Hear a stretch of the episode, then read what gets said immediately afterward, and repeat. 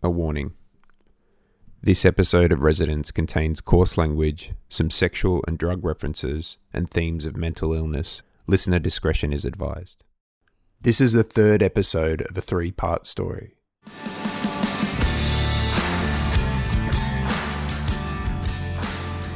Anyone who's ever relocated to another country is familiar with the range of emotions that can come with it, from anticipation, excitement, and fun to disappointment, stress, heartache, and sometimes even trauma.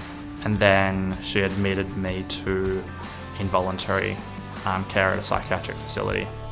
It was like this freedom that I had just got robbed from me straight away, just stolen. So there's a man guarding my door. His name, what's your name, bro? He's just told me I can't film other patients, so I'm stuck in here. They locked me up. So the, the psychiatrist would just ask questions around, you know, what happened to India, how are you feeling now? My brain was like a, a blender. It was just going non-stop. As you can see, I'm really fucking sick. I've got a mental condition, I've got psychosis, I've got bipolar disorder, I've got all this crazy shit that they're telling me. So I'm just gonna go live now until I get to Dandenong. This podcast, it explores the question, what is home? Is it just a place of residence or something more than that? Welcome to the Residence Podcast.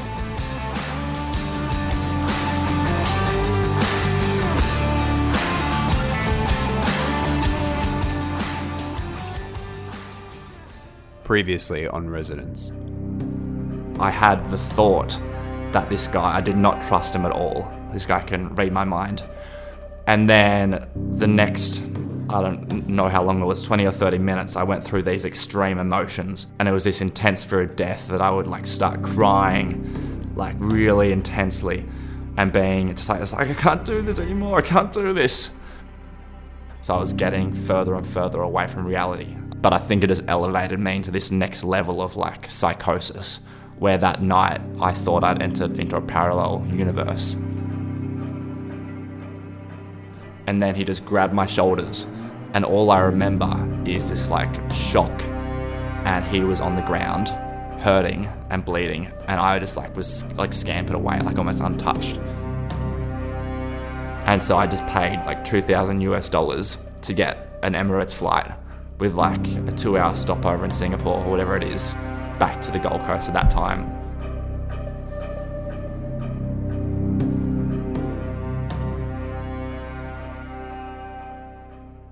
Take your time and just tell me about when you the plane landed in Australia and you're at the airport. What what happened from then? My dad picked me up from the airport, and this is a Gold Coast airport. It was about a 30 minute drive back to Byron.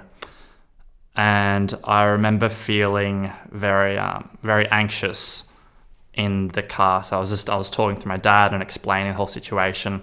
They initially, my parents initially thought that uh, that I was held up because they had caught me with drugs, like at, the, at security at one of the airports. Um, and that's why I'd missed my flight. And so he was pretty anxious to see me. And then I remember just wanting a cigarette, like really bad, when I was in the car. And I actually didn't. I got my dad to drop me off at IGA even before I got back home. And I went in, and it was really interesting. I saw actually saw a friend who was working in IGA, and I had a chat with him just about all this crazy stuff that had happened. And then I got some like menthol cigarettes, and I told my dad that I just wanted to walk back home because I was over being in the car. And then I got close to home, and then my mum like walked, ran out like hundred meters from where my house is to see me. She's like, "I just wanted to see you," and I was just there, just chilling with a cigarette, and just like, "Oh, I'm over this. This has just been a crazy journey. I just needed to relax." Back in an environment he knew, Tim was still a far cry from the person he was when he left.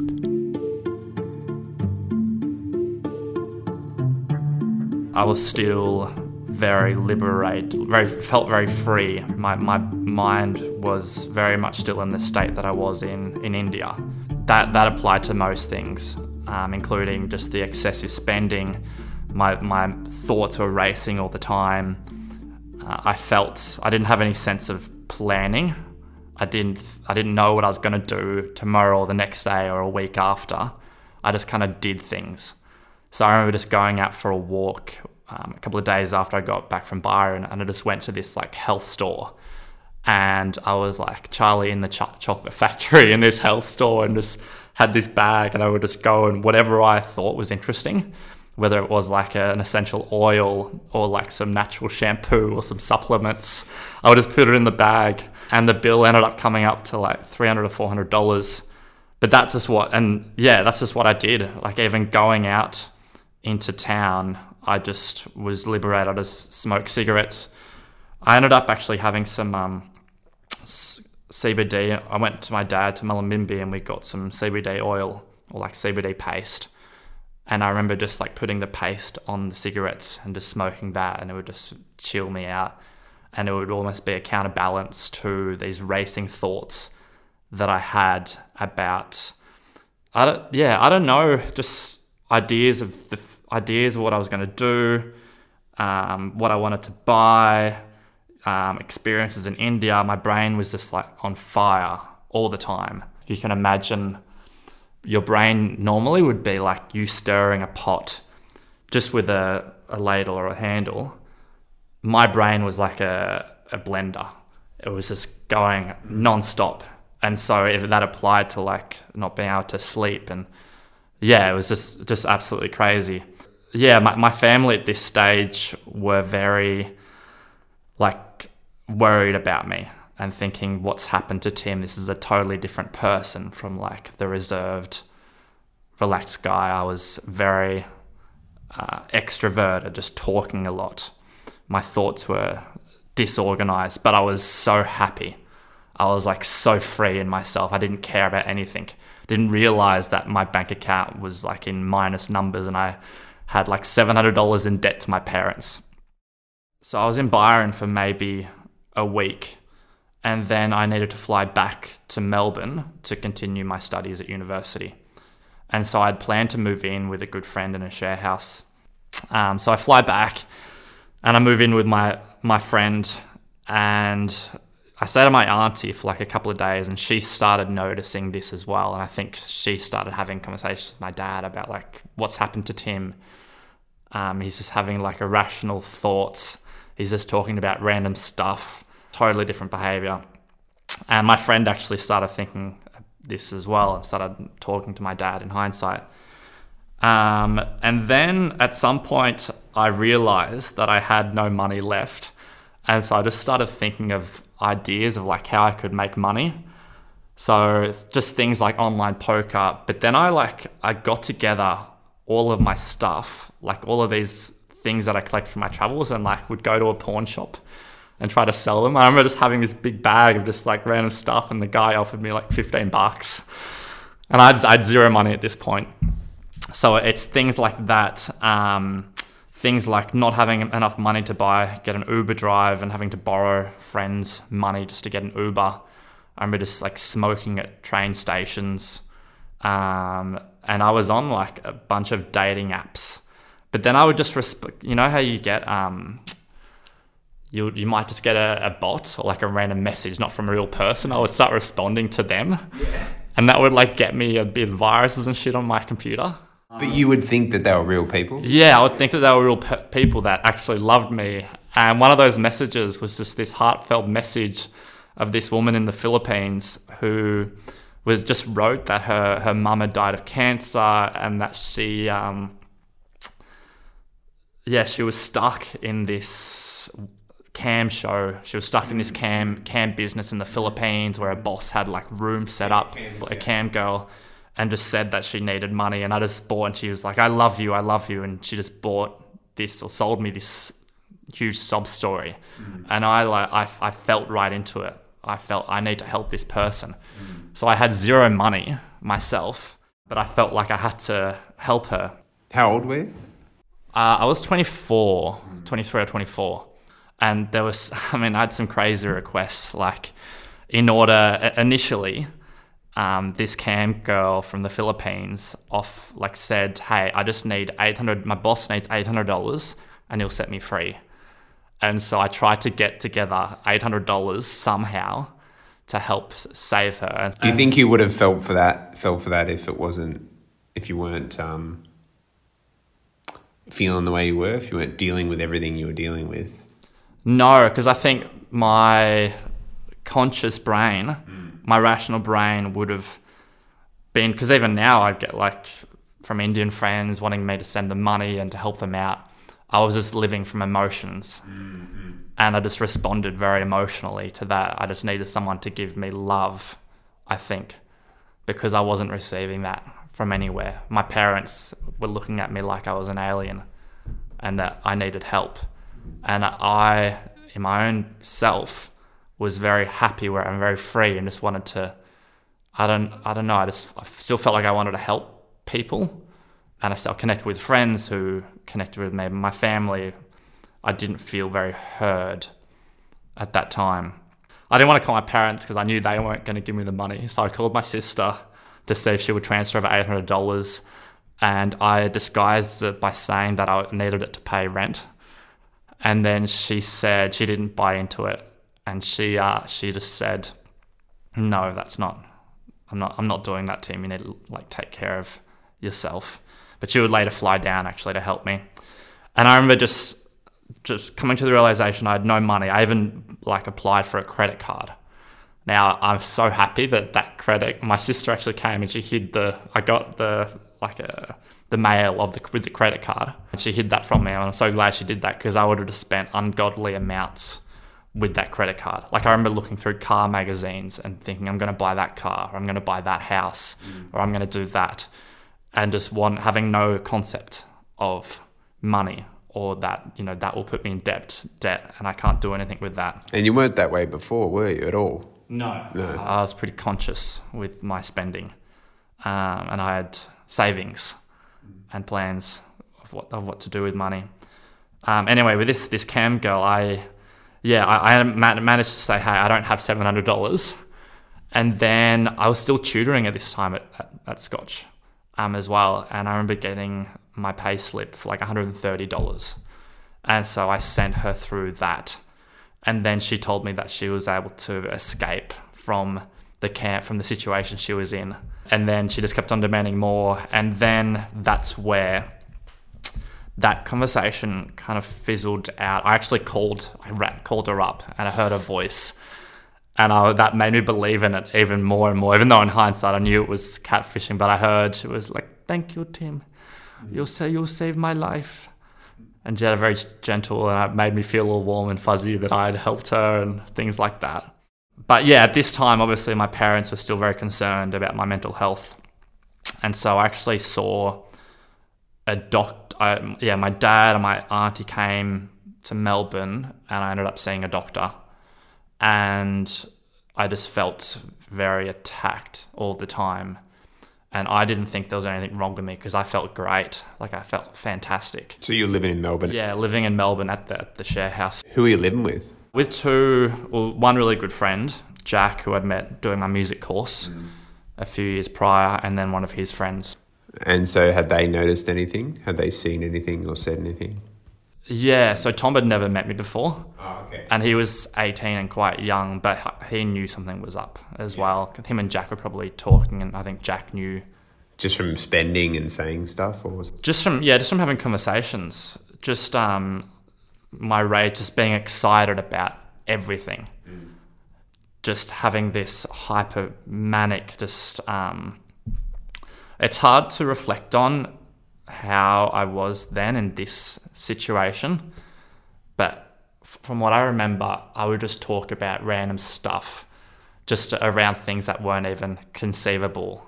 Yeah and just I would just nothing would really make sense. Like I'd hear something and then I'd go on another trail of thought. I'd never finish my line of thinking. Mm-hmm. I would always just pick up on things and just have rants all the time about different things. So that was very different from how I'm speaking now and how I was speaking prior to that. So they said you should see a doctor, yeah? Saw the doctor and I just didn't feel comfortable with her at all. I was kind of, she just would ask questions about my history and what happened in India. And then I explained that I saw a shaman and kind of what happened and that my, because I've had ankylosing spondylitis and I was taking anti inflammatories, but I stopped taking them in India because I didn't I didn't need them anymore. I'd like I was sleeping fine and everything was working really well. And so I said I'd been cured in India. And then I felt like she just couldn't keep up with me. And then she started asking about like whether I'd done meth or cocaine. And then I kind of like associated that with me as if I had done that. And I remember getting quite aggressive and angry and be like, you know, what do you know about this? What do you know about mental health? What do you know about drug use? And so I went out of there being, I think, pretty angry. But I was, I, I almost wanted to, I, I felt a lot healthier and I, I almost felt very, I felt powerful. Just, just because my mind was working so quickly that I felt like I was one step ahead, ahead of everyone. I remember playing a game of chess and I could just see vision, like things ahead, like see seven or eight steps ahead. And I was always ahead of a conversation. At the request of the doctor, and to allay his parents' fears around his mental well being, Tim went and saw a psychiatrist. And the outcome of this visit would lead to something he could have never predicted. Yeah, maybe a few days went by, and she actually, a doctor recommended me to a psychiatrist. And so yeah, I was still at uni at this point and I was missing classes. And then I thought to be nice to my auntie, I'd just go and see the psychiatrist just so my parents would stop bugging me and, and doing this. I went and saw a psychiatrist in, I think it was Monash Hospital in Clayton. It was a difficult conversation. I remember um, going on a rant. So the, the psychiatrist would just ask questions around, you know, what happened to India, how are you feeling now? things like that. And I remember going on a rant about the need for Western medicine and Eastern medicine to integrate. And I, I'd learned a lot about Eastern medicine. And I just went on this uncontrollable rant where the psychiatrist couldn't keep up.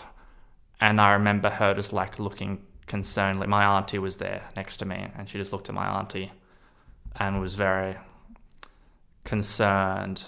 It was interesting. A lot of this stuff, I almost felt like a third person it was like my family were talking about me or things were being told about me, like as if I wasn't in the room. So I felt very unvalidated. I was almost like a objectified as someone with a mental health issue that's abnormal. And then the psychiatrist, um, I think, stopped me, and I was I was just rioting frantically as well, and got very aggravated by her presence. And what were you writing when you were talking to the doctor? Like when you said you were writing really furiously, what were you writing? I think I was just trying to make sense of the need for Eastern medicine. I was just, I was very anti pharmaceuticals. I was very, as yeah, interesting you asked that because I actually they actually gave me the option now that I remember to as long as I took medication to, to be at home, for a nurse to come and visit me at home with regular medication. But I was so anti, like antipsychotic medication, any farm, the whole pharmaceutical industry, I was just so against.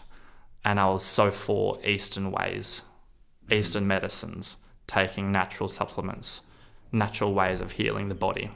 Yeah. And I was so anti. So the, the very, and this is why I was trying to explain the importance of Eastern medicine was because I did not want to take any drugs. Like I didn't didn't want to take anti antipsychotic antidepressants, and so because I was so anti that, and also because my mind was racing, that's why I think the psychiatrist put the stamp down and was like, "We're gonna have to admit you to involuntary care."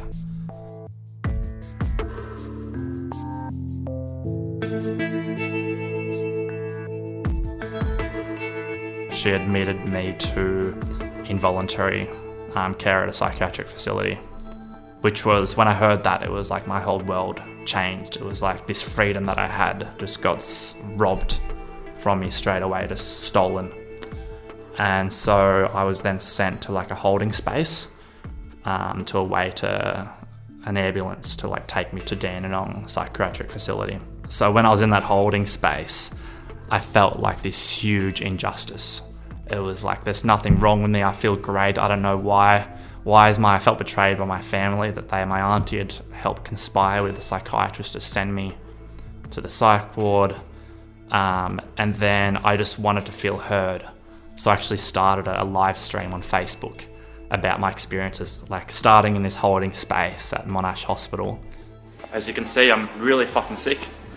I've got a mental condition, I've got psychosis, I've got bipolar disorder, I've got all this crazy shit that they're telling me. So I'm just gonna go live now until I get to Dandenong and we'll see what happens. And so, yeah, I, I just wanted to film everything and document everything when I was when I was in there. So I remember doing like a self a video blog, even starting there on Facebook Live, and then video filming other patients, video, and then like wanting to interview the guard that was there because there was a guard at the front to make sure that I wasn't didn't leave the holding space. So there's a man guarding my door. His name, what's your name, bro? You're not allowed to shoot other patients. You cannot film other patients. He's just told me I can't film other patients, so I'm stuck in here. They locked me up. Um, I've got my medical report here, around here. But yeah, when I was in the holding space, I, I just felt so much. There were so many emotions. There was so much anger towards my family, towards the psychiatrist, towards the guard. Um, and then there was a lot of, and then I, I was able to express that, I think, through the live video, the live Facebook blogs to my friends, and I could see who was joining, and I was trying to interact with this community of friends that I'd established all over the world, or like travelers were messaging me. Alright, so I'm going live on Facebook. I'm here. So literally I have support from my friends all around the world. I've just released, you know, a freaking Australian Filipino girl who was stuck. So I've got plans to take this to the tribunal. Gonna challenge their decision. I was helping people along the way, giving love to everyone. And now this is what I'm receiving. And I'm sure this Indian man I'm talking to right now has got the moral, moral dilemma. They all think, Tim, you're sick. Tim, you're sick. You know, you're not right. You're getting this concern everywhere. I reckon what's going to happen is it's going to be a huge story. I'll, can, can, I'll talk to my friend in the Herald Sun tomorrow. I've got a mate from the um, from England as And well, as as I UK went in journalist. there, it just felt like there was a fucking agenda. Tim needs to take these medicines. He needs to be admitted to a psych hospital. He needs to go straight away. It was just a bullet of questions, and it was And the like nurses she aren't doing anything. I mean, this place is absolutely disgusting. Uh, and How they treat their patients. you know, all the other You know, that's why I go in. That's why someone starts screaming. And it was like my shoulder was. The nurses And don't. as soon as I went in there, it just felt like there was a fucking agenda. Like my parents had just been in her ear talking, you know, Tim needs to take these medicines. He needs to be admitted to a psych hospital. He needs to go straight away. It was just a bullet of questions, and it was like she was the king.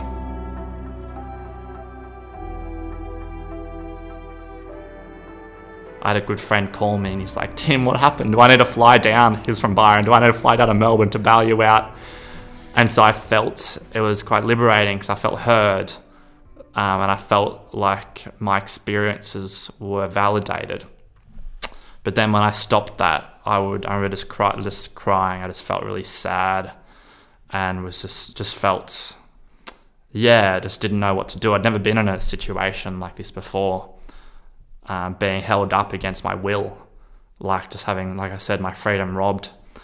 And so, yeah, I even I even called like another psych. I called the I called the hospital to speak to a psychiatrist to get a second opinion because I think they had told me that I had bipolar affective disorder then, or that that's what the psychiatrist initially the, the diagnosis she'd put on me. So I called to get a second opinion about what that meant. Okay, I've actually done that um, already. So I'm just wanting to get a second opinion. Uh, what is bipolar disorder exactly? What is bipolar disorder exactly? To.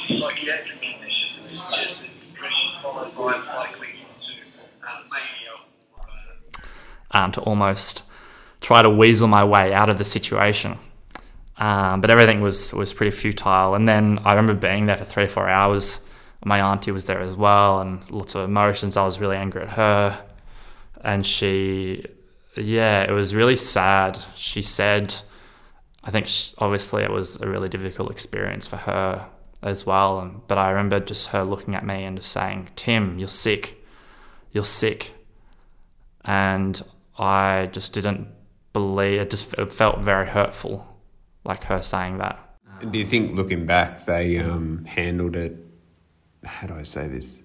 Yeah, I guess the best way. Do you think they could have handled it differently? Like, even though I think it's yeah, it's really challenging. Like because they care. My family cares about me so much, and it was a totally new experience for them. Like no one in my family, from what I know, had ever like had mental health issues like that before, and you know you grow up with someone who you think you know, and then all of a sudden your experience of them is totally different, and yeah, you you don't know who this person is anymore. Um, and so I think that's just the natural response is to seek help from what they know, from their lens of the world, and, and they're they're wanting me to just um, be better or just you know return back to normal. But in hindsight and having conversations with them, I think I felt very disempowered by that. It, it might like I think going to the psych ward may have yeah might have turned out of it a good thing just from the, the, the way I was overspending and, and just the yeah uh, my life was very out of control in what I was doing so it may have been that or it may have been prison and so I think it, it may have been a good thing but I just felt like I wasn't heard and that I've, I had to share my experience to hundreds of people in order to feel like someone else was hearing me. So yeah, I, I spent a few hours in that holding space, and then um, just two paramedics came to, to take me from the holding space. I went into an ambulance and was like strapped into the ambulance to take me to the psychiatric hospital in Dandenong. And I remember I was live streaming that as well in the back of a back of the ambulance to go to the hospital. All right, I'm just live from the ambulance. They're transporting me to Dandenong Hospital some crazy stuff. So I'm just I'm huge on social media. Oh yeah, that's fine. Yeah. And so, you know, the VIP service. Apparently it's national laws. So we'll see what happens when we get there. And I got there pretty late at night. And it was just so surreal. It was like I was I don't know, I wasn't I was watching a movie or something. I was like I couldn't believe that I was in that situation because nothing like this had ever happened. I was very much a conformist. Like I'd conformed to authority in the past and I'd never got in trouble with the law or just being in this situation was very surreal. And yeah, when I got there and just seeing other patients around and having a chat with this nurse about feeling disempowered. And the first nurse I talked to was actually really nice and validated my experiences. When I got there, I was very much like, I want to take my parents to court and I'm going to take my auntie to, going to take them to the tribunal. I want to like um, fight against this case. I feel like this is a huge injustice. I wanted to do medical tests on me to prove that I wasn't insane, that I was feeling great. And yeah, it was just, it was really tough. And then I got sent to my room, which, um, which didn't have a door. It was very, the whole space was very white and like clean and very devoid of creativity. There was kind of like a courtyard with this beaten down basketball hoop, but it was just a very um, sterile space with just people kind of when I was there, it was pretty scattered, just meandering and not really doing anything. I remember meeting um, there was a woman when I first got there, and I had like a lot of I used to wear really good clothes all the time, almost like party clothes. I was like, I feel good about myself. I'm just going to wear these cool clothes. And then this girl, the first thing she said to me was like, "Oh, who brought the party?" Um, something like that.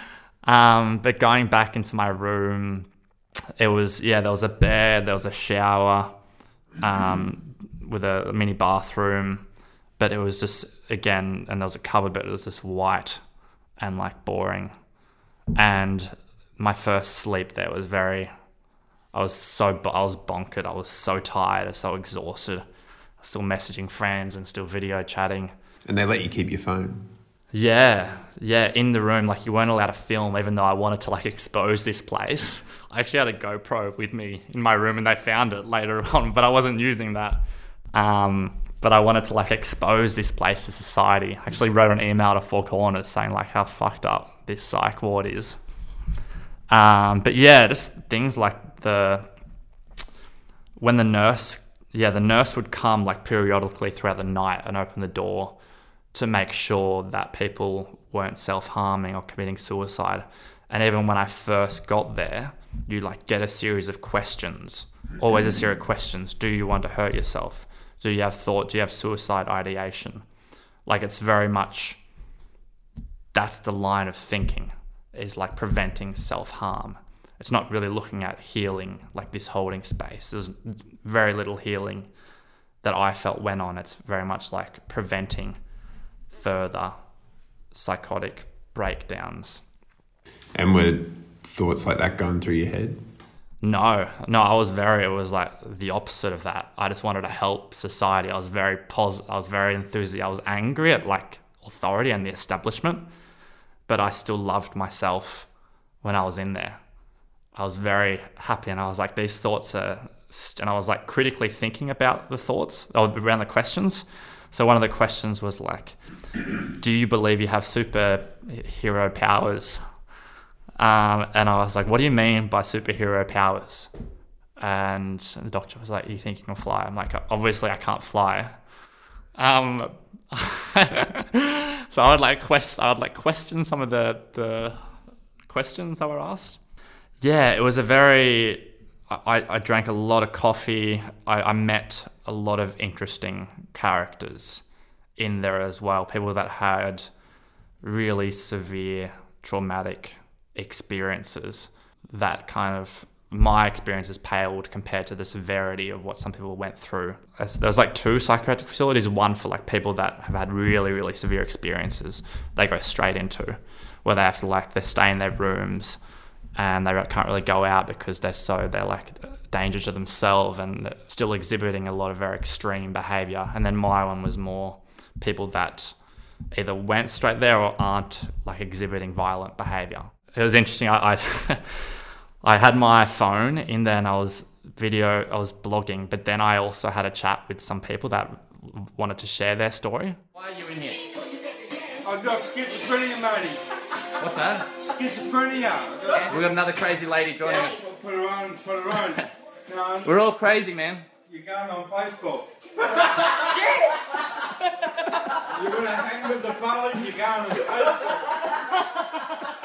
Put it on Facebook. And yeah, I just kind of I felt like I wanted to enliven the space because it was so sterile. So every afternoon I would get my iPad out and I would just play music and then people could just play whatever songs they wanted to. And so we would like play Tupac just like on loudspeaker, just resonating across the psych ward.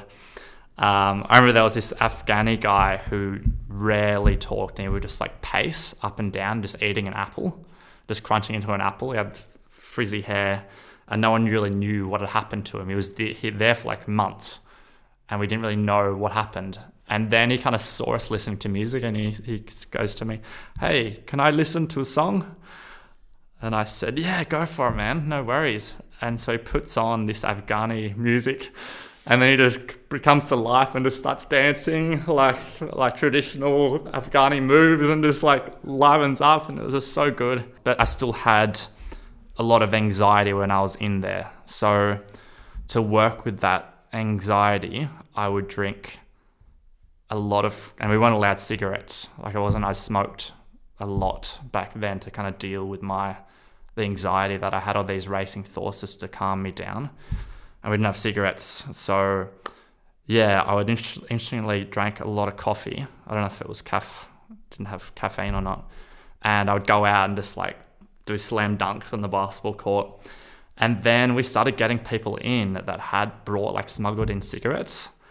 And so what we would do is like having a conversation on the table, he would like pass under a cigarette and a lighter. And then we would go into our rooms and I would like sit on the toilet, put on the hot shower, and then just like smoke the cigarette into the steam.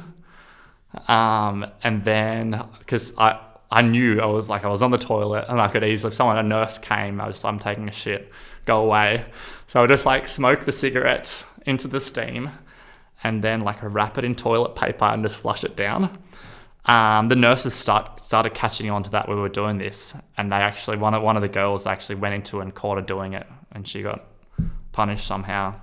But yeah, I, I kind of had a strategy that I was I would do this pretty regularly. And then I remember one nurse came. He didn't come into the toilet, but he kind of came into the room. And then I got angry. I'm like, dude, what the fuck are you stalking me? I got angry for him, just like, what do you think I'm doing? It's like I don't need someone to babysit me all the time and just uh, look up.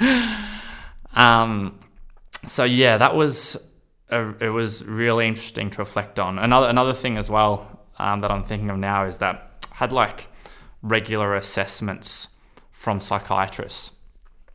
The first psychiatrist I had was very well decorated. Like he'd published a lot of academic papers.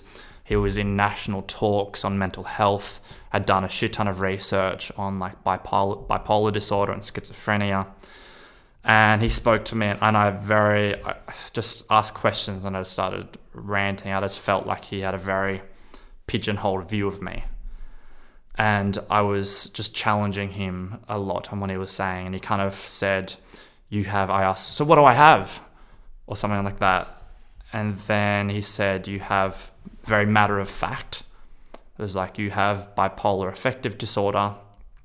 Um, and I'm going to give you olanzapine, which is a, an antipsychotic drug, and you'll find that it will make you much better. And then I said, so when when I just cause I wanted to get out. This is early on. It's like when can I leave? And he said three days. And in my mind, that was like an eternity. I was like, get me out of this place. And so then I just did not lie, just stormed out of there and had like a cry in my room. I just like felt totally disempowered that he'd just this guy just come in, didn't know me, didn't know my experiences, and just got you know pigeonholed me into this disorder. Said that I needed this drug, and and had essentially locked me up for an extra three days. And I just yeah, I felt like shit. And then I, I wanted to research up his accolades and just like get his name out there and say this guy's a terrible person. So I like look, I asked him for his LinkedIn. Like in that interview, I'm like, what's your LinkedIn? And he didn't he didn't tell me his name, but then I, I found, looked at the papers and, and I said, hmm, so this guy, you know, he's published this academic, did this in my live blog on Facebook. Um, this guy's published this paper. And fuck yeah, fucking hated him. Did I did not and, and still now I I just don't think it's a good it's like great. You've published you've done all this research, which is good but this isn't the way to talk to people. People don't people want to feel heard and validated. So there's two contrasting approaches. One psychiatrist who is very you know, know it all. This is what you have based on your symptoms and what you're saying and your behavior. This is the diagnosis, the box that we're going to put you into, and this is the medication that we've shown is demonstrated to be effective with this condition, and the other psychiatrist who was honest and say and said, "Hey, we don't know that much about you know your or, or bipolar or, or what um, is effective against the treatment. Things work differently for different people." You know, let's go. What do you feel? And, and I ended up um, taking lithium, which is the most actually made the biggest difference, and was um, it's the most natural compound as well. But yeah, so eventually, finally, I was able to slowly get out of there. I remember getting like one hour visits to go outside. Initially, I couldn't couldn't leave the psychiatric center at all.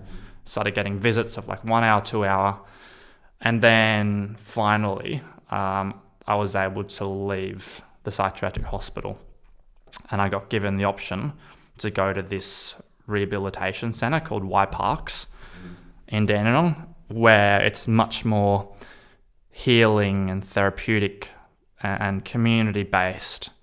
Um, and you get your own room and they provide your own food and you do cooking every day. So that was really challenging. And then throughout that, I was still trying to keep up with uni work. And I was having regular conversations with the organizational therapist there and started taking lithium. And then I just got to the stage of like, I'm just really tired. I think I want to go back home to Byron Bay. And so that's where I decided to just put uni on hold for the rest of the year. This is in April 2017.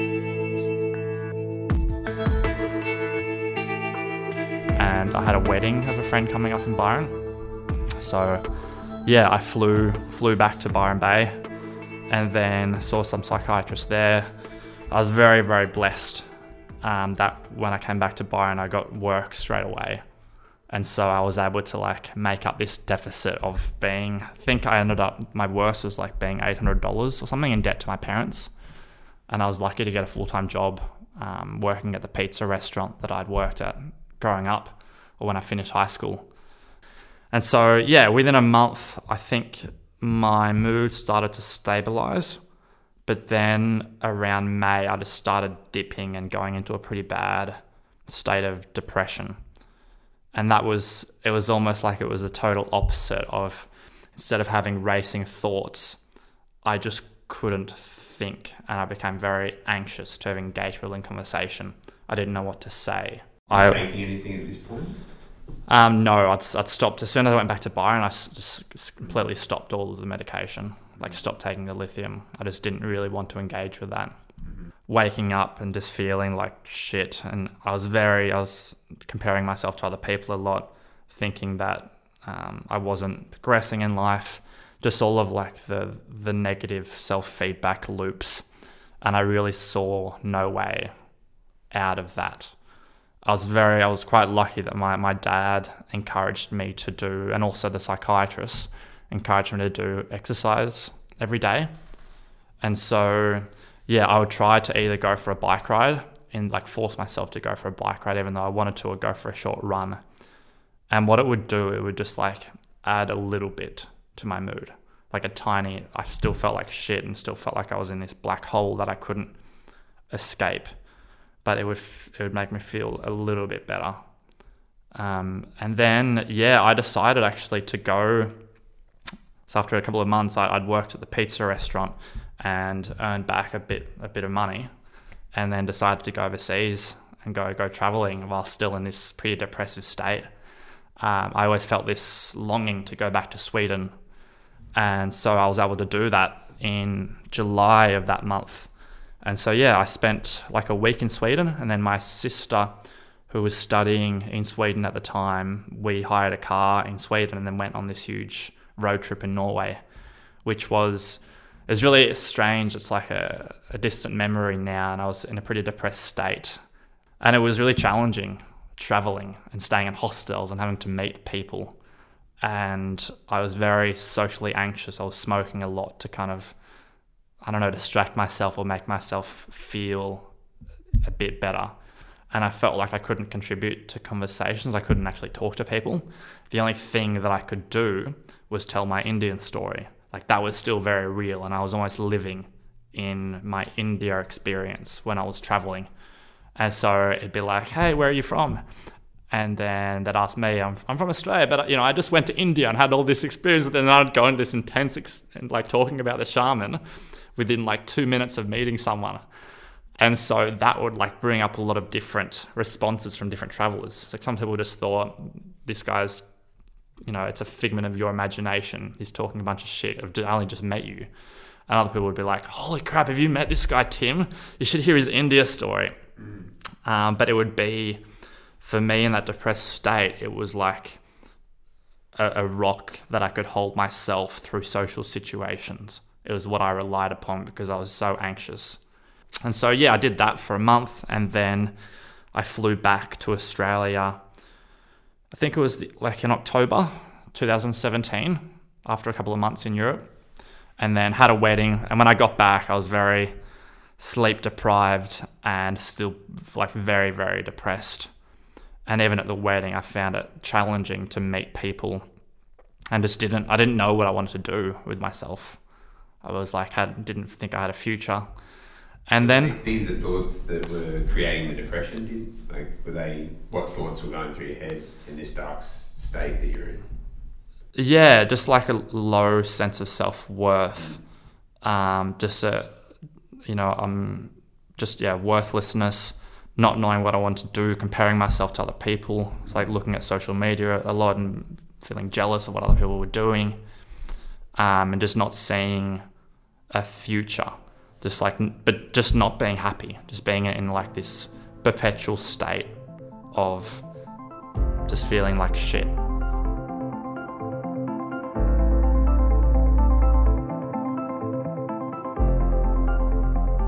Gradually, I started feeling better, like better mood.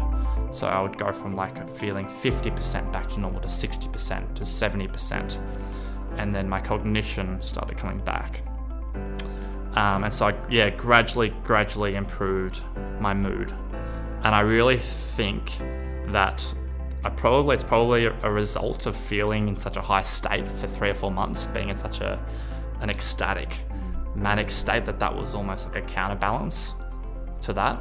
I really think regularly doing exercise was really powerful, and it, it also like helped me feel a sense of achievement every day, like a tiny, tiny little sense of achievement. And then working at the Earth and Sea and talking, being you know forced out of my comfort zone, still connecting with people, and I'm like I'm, I'm ready ready to go. And so I ended up moving back to Melbourne. I think February the next year, and I really just went from strength to strength. I found a really cool share house in Glen Waverley, and restarted my course. It was it took me a little while to get going, um, but my yeah my housemates and I just was randomly one day I think one night I, I had a chat with a, a, girl I was doing a course with, and she said that she's gonna she was gonna do the Melbourne Half Marathon. And so I went back to my housemates. I'm like, hey, I've got this crazy idea. Let's do the half marathon. And then I had a German housemate, and he's like, why would we do the half marathon? Why go half in? Why don't we just do the full marathon? And at this point, I hadn't run more than like five or six kilometers, so a full marathon was so out of my vision of possibility. But I'm like, fuck it, let's just let's just do it. This is like maybe two and a half months out. So we all made a plan and we just ran. We would just jog like three times a week and just gradually built up the distance and we held each other accountable. And I got a few injuries along the way, but we just we were just I, I don't think I would be as disciplined if my housemates we didn't like get up early mornings and we didn't keep was accountable. And yeah, it was a huge achievement. I felt um, like I had it, it was almost like a I'd come out of this crazy year, which is 2017, to then run a marathon at the end of 2018 with the Melbourne Marathon. I just felt like, yeah, it was a crazy thing to do. And doing the marathon was like one of the best things I've done. It's like working towards something for three months, not thinking you could do it, and then just running it. And yeah, since since 2018, and and since running that marathon, I've just felt like I've gone step to step, and then life's just been really good to me. I've been able to follow my passion with education. I've really um, created a really great community of friends in Melbourne. Got a great girlfriend. Yeah, I'm really excited about the about the future. At the end of our interview, I still believe my first impression of Tim was correct but it's been a real journey for him to arrive at this destination, to find balance between chaos and order. And in doing so, he's seen both sides in their extremes. In editing this episode, I found myself asking some of the same questions as when I started. Why do some of us need to push ourselves to our limits to feel satisfied, to learn our lesson, to discover something new? Is it out of frustration? Do we despise one part of ourselves so much that we feel a relentless compulsion to prove that we can be different? And in reaching that extreme, is it only then that we feel we've succeeded? Like many people, Tim has hated things about himself. And like many people, he's fought to prove that he's more than the things he despised. But what's become clear throughout our interview is that he's always been the same person. He's just found himself in situations that a lot of us haven't.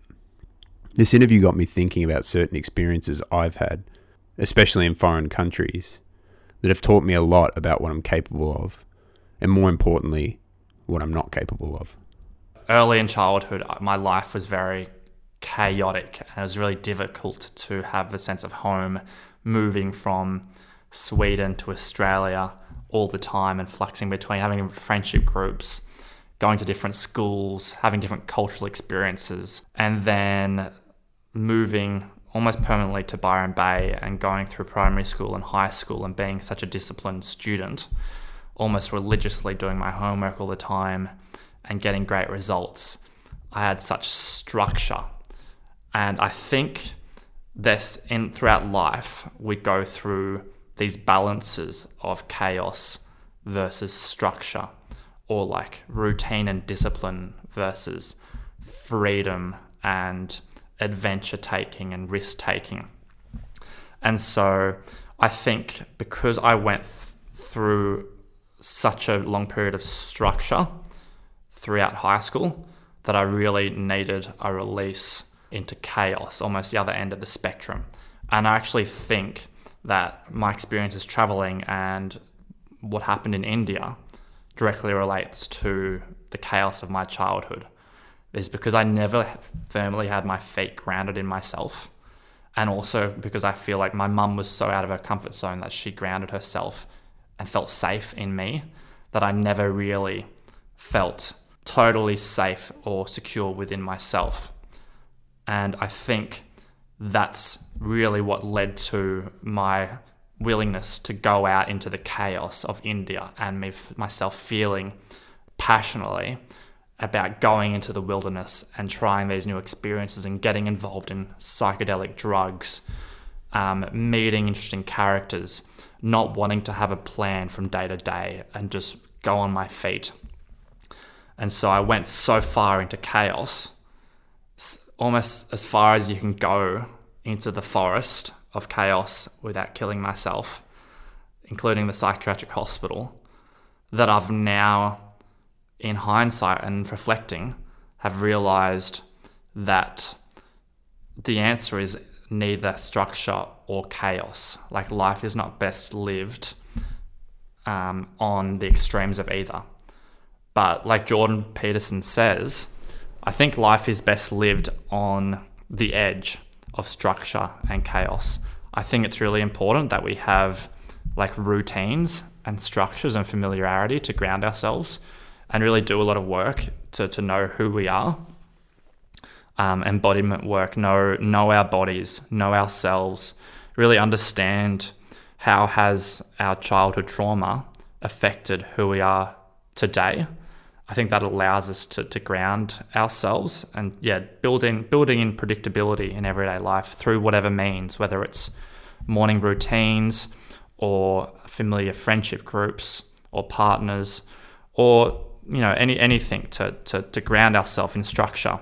But then it's really important, I think, to have spontaneity, to have chaos, to do creative work, to go traveling, to do things out of our comfort zone but still being rooted in in structure. Because what I I I felt like I've always had is either or. The experiences of in India, I had no sense of groundedness. I had nothing to root myself. Um, I felt, and it was almost this exhilarating sense of freedom that it's like I've got no responsibilities here. I can do whatever the fuck I want. Can buy a motorbike and just go crazy traveling, and, and I've got no no accountability. But I think that actually lead, can lead, if that's unchecked, that can lead to paranoia and schizophrenia. That is like, I think schizophrenia is like the nth degree of chaos. And I think someone like never leaving their home or not doing anything, just doing things predictable is the other end of the spectrum. Would I ever go back to, you know, smoking weed every now and again? Or taking a psychedelic drugs when all of you know psychiatrists have said hey you've had this experience. It's like a broken arm. If you try it again you might be propelled back into the state of mania. And i think to myself i'm, I'm not there yet and i don't really feel the need to but i feel like as long as i know who i am and i understand where my traumas come from and i'm rooted and i'm grounded then i don't I, I don't have. Um, yeah, I, I could explore weed or psychedelics if I felt like it was the right time, and that's what I was drawn to. But I think it's it's it needed to happen. It's like I was following following my intuition to go there, and I would live. I'd be living with a regret now if I didn't explore India because that was such a strong desire of mine at the time to explore it. So do you feel like you got that balance now that you couldn't get in high school and didn't have in India? Do you feel like you have that now? Um, I'm working on it. I'm like I'm aware of it. Like I understand. Um, one of my values now, which I don't think it was before, is like truth. Like what what is what's truth? What is a life best lived? Uh, and understanding that my childhood trauma, any trauma that I've had in my life, doesn't have to be extreme, is influencing my behaviors today. I'm just, I think, I feel like I've gained a lot of wisdom though from my experiences of what is going too far, what is unchecked. I, I, I almost took too, too much fruit from Eden's nectar. I like wanted too much. I was too addicted to the feeling of, of it of, of smoking the hash and, and of like this crazy love.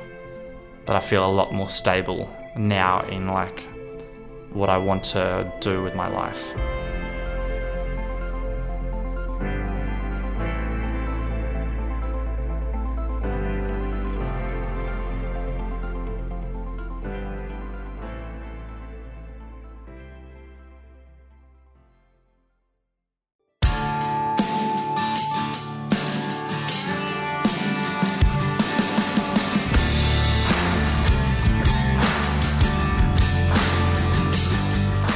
Thank you for tuning in to this episode. Be sure to join us next time for another adventure on the Residents Podcast.